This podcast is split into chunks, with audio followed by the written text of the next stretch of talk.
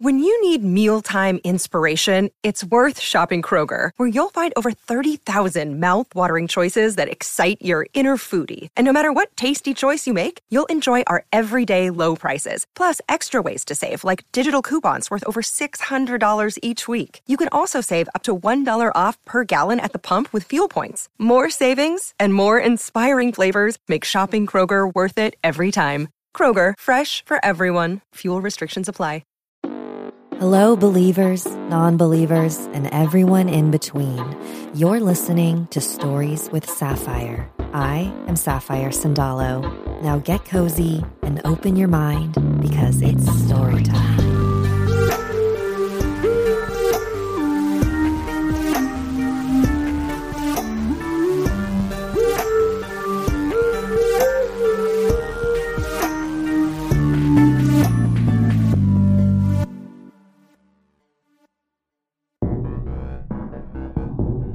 While watching the latest Matrix movie, I began to reflect on how I interpreted the series so differently throughout my life. When I saw the first Matrix film in 1999, a lot of it went over my head. My 10 year old brain consumed it as a very literal action movie about a guy going into a computer world. Then, eight years later, when I rewatched it for a college philosophy class, I began to question my own reality and started theorizing how the Matrix could be more feasible than I thought. And it wasn't until I began working professionally in the paranormal when I realized that a glitch in the Matrix could be so much more terrifying than seeing the same cat twice. A glitch in the matrix is a moment when everything you think you know about reality comes into question. Something appears out of nowhere, something disappears inexplicably, someone doesn't look quite right. This episode features true stories from people who experienced a glitch in the matrix and that will make you question your own reality. First, I narrate a story about a college student who saw something unexpected in their dorm. Then I speak with Jessica Stanton about the unsettling people she's met on different trips. And finally, I tell the tale of a skeptic who found something inexplicable that appeared in their bathroom.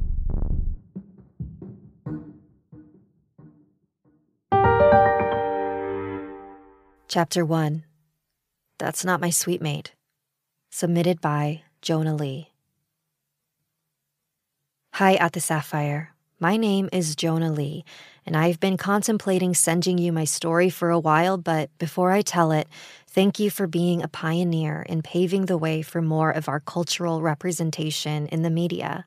I'm always so happy to learn more, talk about, and just express what it means to be Filipino in any way, shape, or form. I always had something my family called a third eye, where in Filipino culture, it meant I was able to see or be more sensitive to out of the ordinary occurrences. For example, I am usually able to correctly guess the biological genders of babies before they're born, communicate with those who have passed via dreams, see people's auras, and sense the presence of spirits. This story happened my sophomore year of college when I was living in a suite style dormitory on campus. Imagine a mini apartment where we had a common living room, three rooms with two people each, and a shared bathroom. I lived with five other women of color, so we all had the same long dark hair. And since we were all different majors, there were times when I would be the only one in our suite. One day, I was coming back from class and saw two of my suite mates heading out to their lab and one getting ready for work. The other two suite mates were not there and already in class. I conversed with a suite mate getting ready for work. I'll call her Annie. My shift starts at 3:15, she told me. I looked at the time and it was 2:45 p.m. I was tired, so I told her to have fun at work and headed to my bed for a nap. Our dorm was so small that from my bed, I had a perfect view into Annie's room. I could see her whenever she sat at her desk with her back facing me, or when she was on her bed. I had fallen asleep with my door open, and upon waking, I saw Annie at her desk. I called out and said, Hey! But she didn't answer, so I figured she was blasting music in her earbuds again. I went on my phone for about 15 minutes and looked at the time. It was 4:15.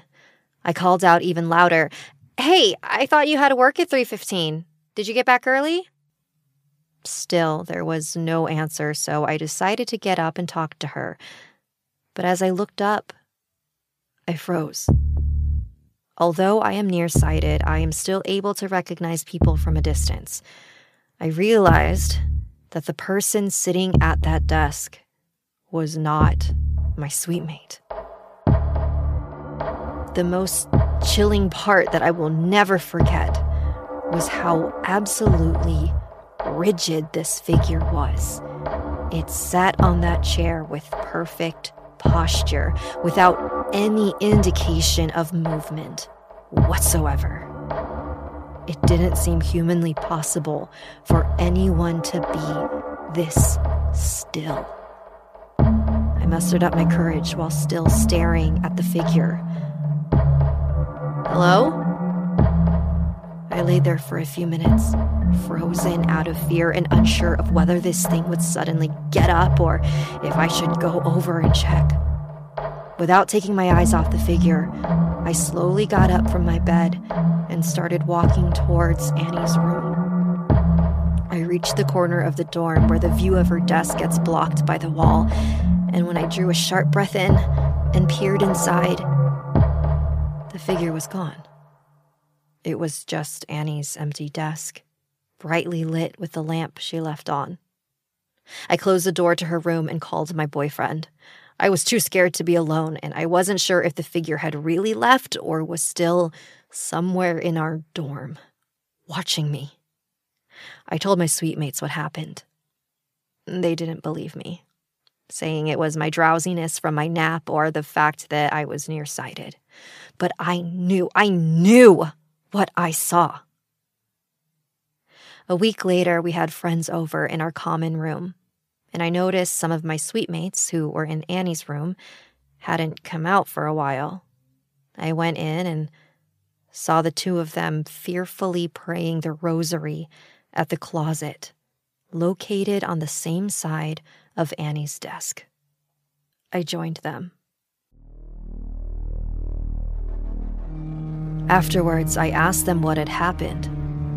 They said they heard banging from the inside of the closet. So I walked over to inspect it. Nothing. I knew it couldn't have been any of our friends in the common area because no one was hitting the walls or anything to make that kind of sound. Every time I tell this story, I get chills remembering how absolutely still that figure was. It makes me wonder why me? Why there? And why so motionless for so long?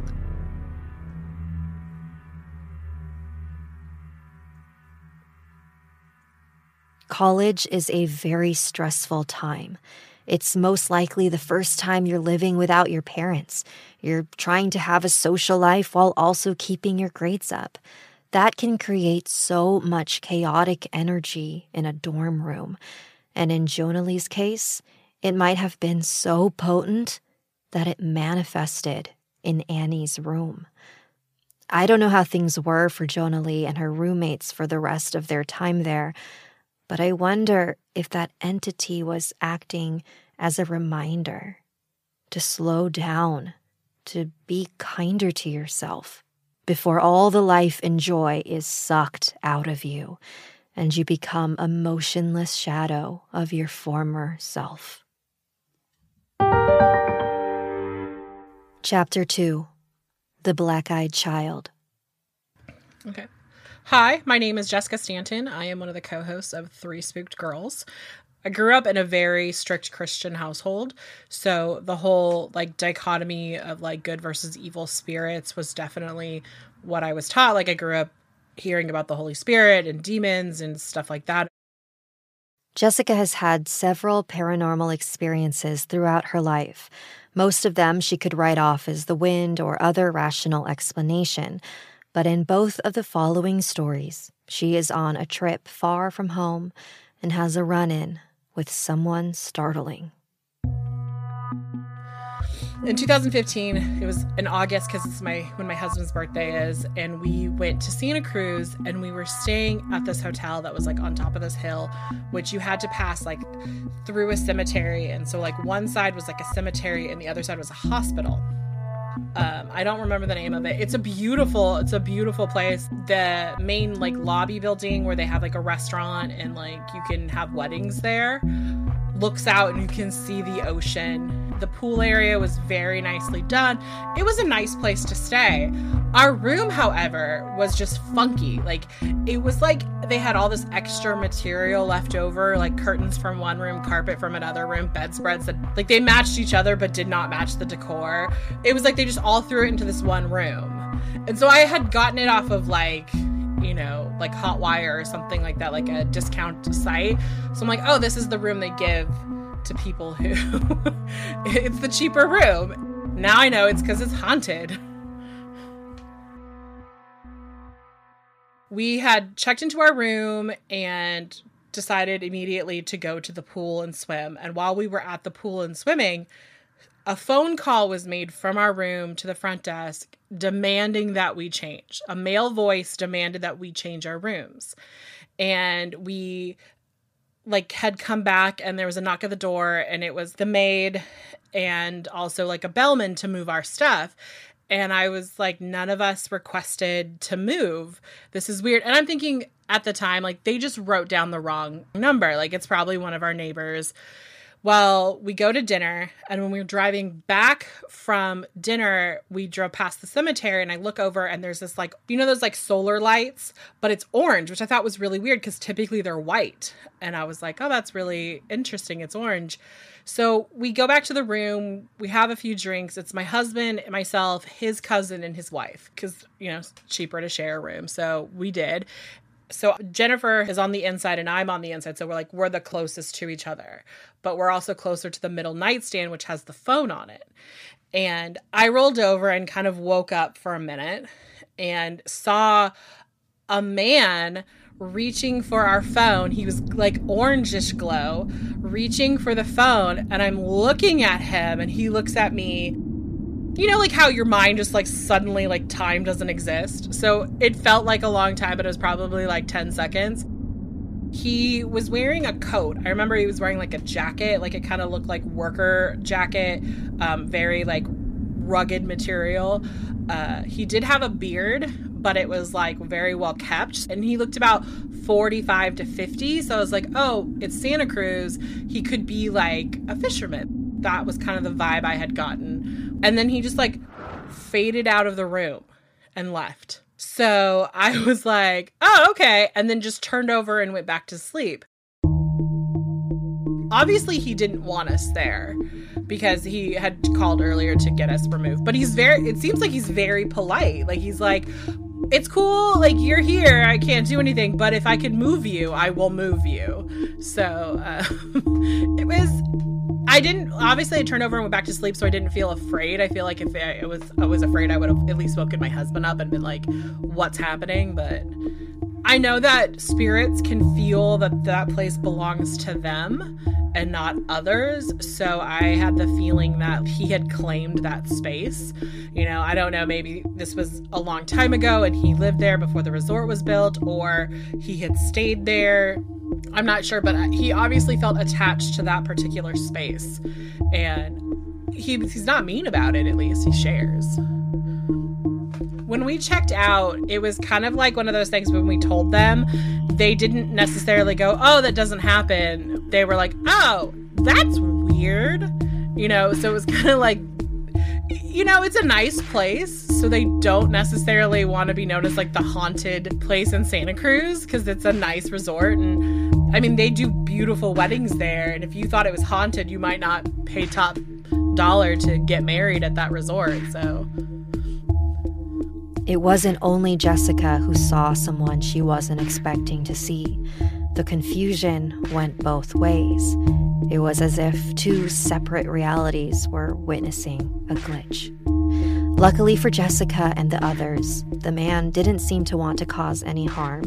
The experience was not as traumatic as it could have been. But what happens when Jessica visits a location that has witnessed so much undeniable darkness, a place haunted by pure evil? We'll find out after the break. Before I became a podcaster and paranormal investigator, I used to be a full time animator and character designer, and podcasts kept me company while I drew, especially paranormal podcasts. One of my favorites was Jim Harold's Campfire. I would actually be shocked if you hadn't heard of it because it's one of the OGs. In fact, it recently celebrated its 13th anniversary.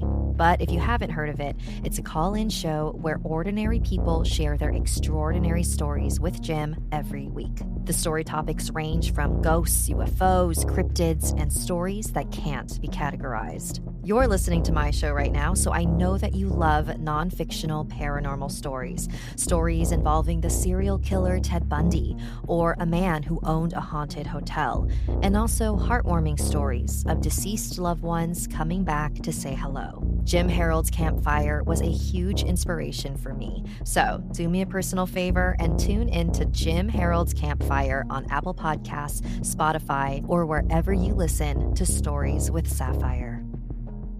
Another day is here, and you're ready for it. What to wear? Check. Breakfast, lunch, and dinner? Check. Planning for what's next and how to save for it? That's where Bank of America can help. For your financial to dos, Bank of America has experts ready to help get you closer to your goals. Get started at one of our local financial centers or 24-7 in our mobile banking app. Find a location near you at bankofamerica.com slash talk to us. What would you like the power to do? Mobile banking requires downloading the app and is only available for select devices. Message and data rates may apply. Bank of America and a member FDIC. And now, the story continues. My high school did an exchange program with a school in Austria. It was a musical school. Mine wasn't. It was just a regular high school in like this little redneck town in Northern California. And I never really got why people from Austria would want to come to where I lived, but I was so willing to go where they lived because it was beautiful. So we went, and one of the things that was on our itinerary is we went to a concentration camp which is a very heavy thing and and it was like a really bad day for me too. I was a little bit hungover and then just being there emotionally, it's it's really hard if you um, are sensitive to spirits and um, it was very it was very much oppressive and like you they took us around places. So they actually took us into like the gas chamber and shut the door. And then we went into like a barrack where they had all the bunk beds, which just, I have a feeling it looked and felt a lot different during its actual operation because now it's clean and sterilized and they clean up after all the tours each day. So it seemed kind of bright and sunny, but I was standing against a wall and the way that I felt was so oppressive, if that makes any sense, that I actually had to like sit on the floor like, and I was like, like tears were coming out of my eyes because I could just feel like the pain and the anguish that was happening. And this particular concentration camp is called um, Mauthausen. And it was particularly bad because they had this like rock quarry and they would have the prisoners carry 200 pound boulders up, these like huge big rocks on their backs up. And the guards were so horrible for sport, they would just come along and whack them in the leg so that they would drop it. And a lot of times the fall would kill them because they were so like emaciated. But then they would kill several people behind them because the rocks would, it would just be a pileup. So they had a very big cemetery. And this, the people who've taken over and, and kind of done it, they've redone the cemetery. They've tried to give everyone a headstone. I mean, it was so many, but they we're really trying to turn it into like a place of remembrance and make it um, a little bit more like reverent to what these people went through. And I was standing there, and this other kid who was standing there, and his name was Chris, and we were standing near each other. And I, well, to kind of preface, I was a docent in high school for like a local Adobe. So I would dress up in like period garb and like act for like kids who came through their school would come through and we would pretend we were in the 1850s and make bricks and stuff like that. So when I turned and I saw this kid in like one of the striped outfits, that's where my mind went was like, oh, they have reenactors, which I was like, that's really weird that they have children. But then I'm like staring at him and it just doesn't feel right. So I say to the guy next to me, Do you see that? And he's like, Yes. So we both just like instinctively started walking towards the child. And the child walked straight ahead and walked between two buildings. So we followed. And when we got to like where we could see down into the alleyway between the two buildings, the child stopped turned and looked at us, had completely black eyes, like a freaking terrifying smile, and then just walked into the building. So I'm thinking there's a door, and I'm like, oh my god, somebody's like, at this point, like, my mind is like, what did I just see? Is this a prank? And so we walked down, and it was just a solid brick wall. There was no doorway, there was nothing. I was really freaked out by it. I was like, this is not right. And the fact that it had like a grimace on its face and the black eyes. I mean, my mind at 16, not understanding what different types of paranormal were out there, I was like, this is this is a demon. That's what this is. That's where my mind went. Like, that's a demon child. But that was for me like defining my view of the paranormal. That was my really first big understanding that there's other things out there besides like angels and demons. I didn't even realize what it was until we started the podcast because when we very first started our podcast, the first episode we ever did was on black eyed children. And I was like, that is what I saw. If I was an entity and I needed energy to pull off of to like manifest myself, a concentration camp would be the perfect place to do it because you're right there. Black eyed children have become more well known over the last couple of years due to the many encounters circulating the internet. As the story goes, two children will knock on the door of your home or vehicle and ask for your permission to enter. They look like normal children, with one very notable exception their completely blacked out eyes. If you let them in, they will bring misfortune, sickness, and even death. Entities that look like children require extra precaution. They may be something taking on the appearance of a child to lure you into a false sense of safety. This particular child was leading Jessica and Chris somewhere before disappearing. And they both came out of that moment shaken and disturbed. Perhaps whatever this child was, wanted them to catch a millionth of a glimpse of the darkness that so many innocent people experienced there. Jessica and her co host Tara make sure to bring that level of empathy to their own paranormal and true crime podcast, Three Spooked Girls. Like, obviously, when you're telling someone's story, like Ted Bundy or Jeffrey Dahmer or someone like that, you have to tell their story because they're what people are interested in. But you know, when we did Ted Bundy, we made time to make sure we read every single victim's name we talk about it and we try to talk about as many victims as we can get backstories on. Also, I think with cold cases, we love to share them because what if somebody who's listening to us hears the story and goes, Oh, that's, I'm from that area. Oh my God, I know that I saw something. I never knew, like, they didn't connect it. Make sure you check out their show, and who knows, maybe you can one day help solve a case.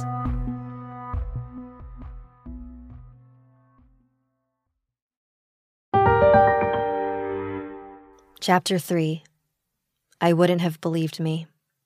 Submitted by Jordan. Sapphire. My partner and I are new fans. Having followed Elliot and Ricky for a while now, we were thrilled to discover you.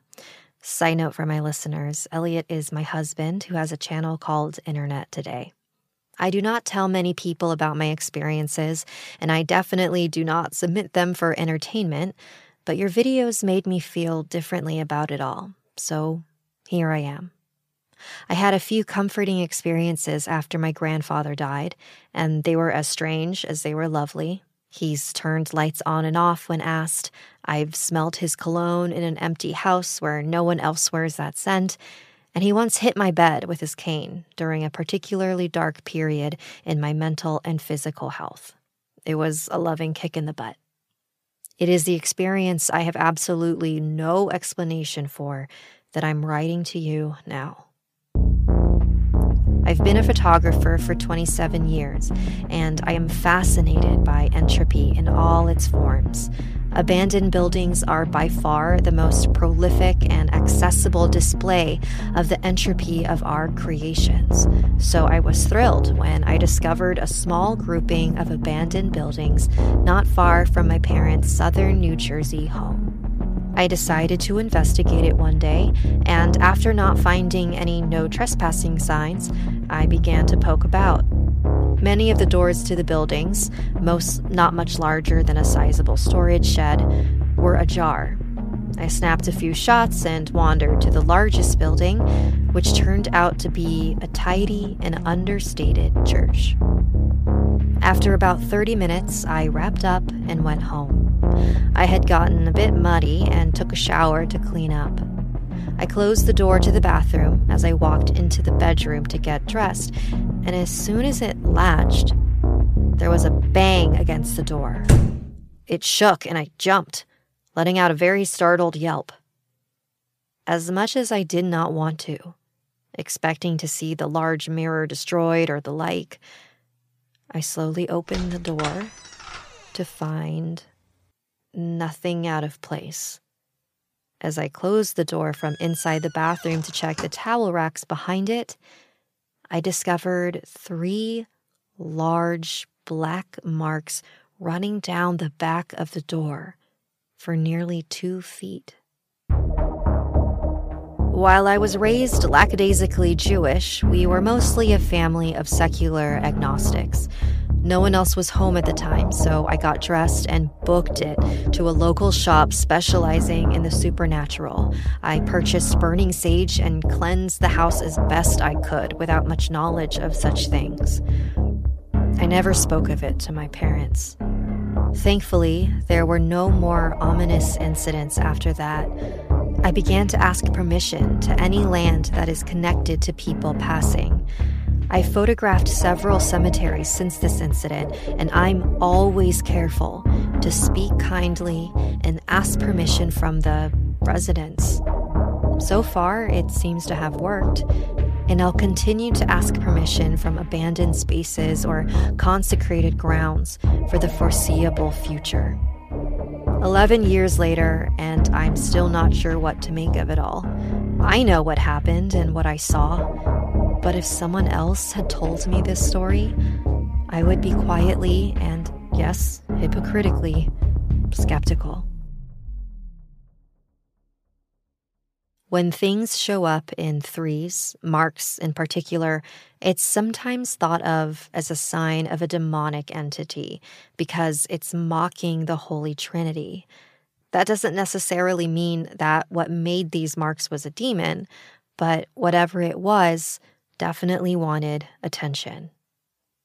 I think it's really magical that despite not having a deep religious upbringing, Jordan was able to intuitively figure out a plan of action to make sure they ask permission before entering a space that is not theirs. Hopefully, that's enough to prevent that incident from ever happening again. We are the most present when we are confronted with information that is completely new. It's why travel is so exhilarating, why learning a new skill is so engaging, why being a kid is so exciting. a glitch in the matrix forces you to be fully present in the moment. I think that's why so many people are drawn to the paranormal and hunt for ghosts. It's our own form of mindfulness. We are craving to be fully present.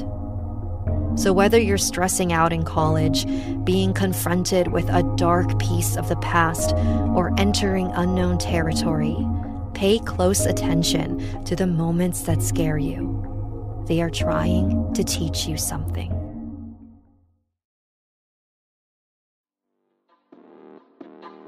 Thanks for joining me today. Have you ever witnessed a glitch in the matrix? Send me an email at storieswithsapphire at gmail.com. If you like what you heard and would like to support this independently run show, consider becoming a member of my Patreon. Visit patreon.com slash storieswithsapphire to learn more. And don't forget to subscribe to youtube.com slash sapphire sandalo, where I post animated spooky stories and more. Salamat and good night. Stories with Sapphire is created and produced by me, Sapphire Sandalo. Music written by Sapphire Sandalo. Special thanks to Jonali, Jessica, and Jordan. For more information on this episode and my guests, visit storieswithsapphire.com.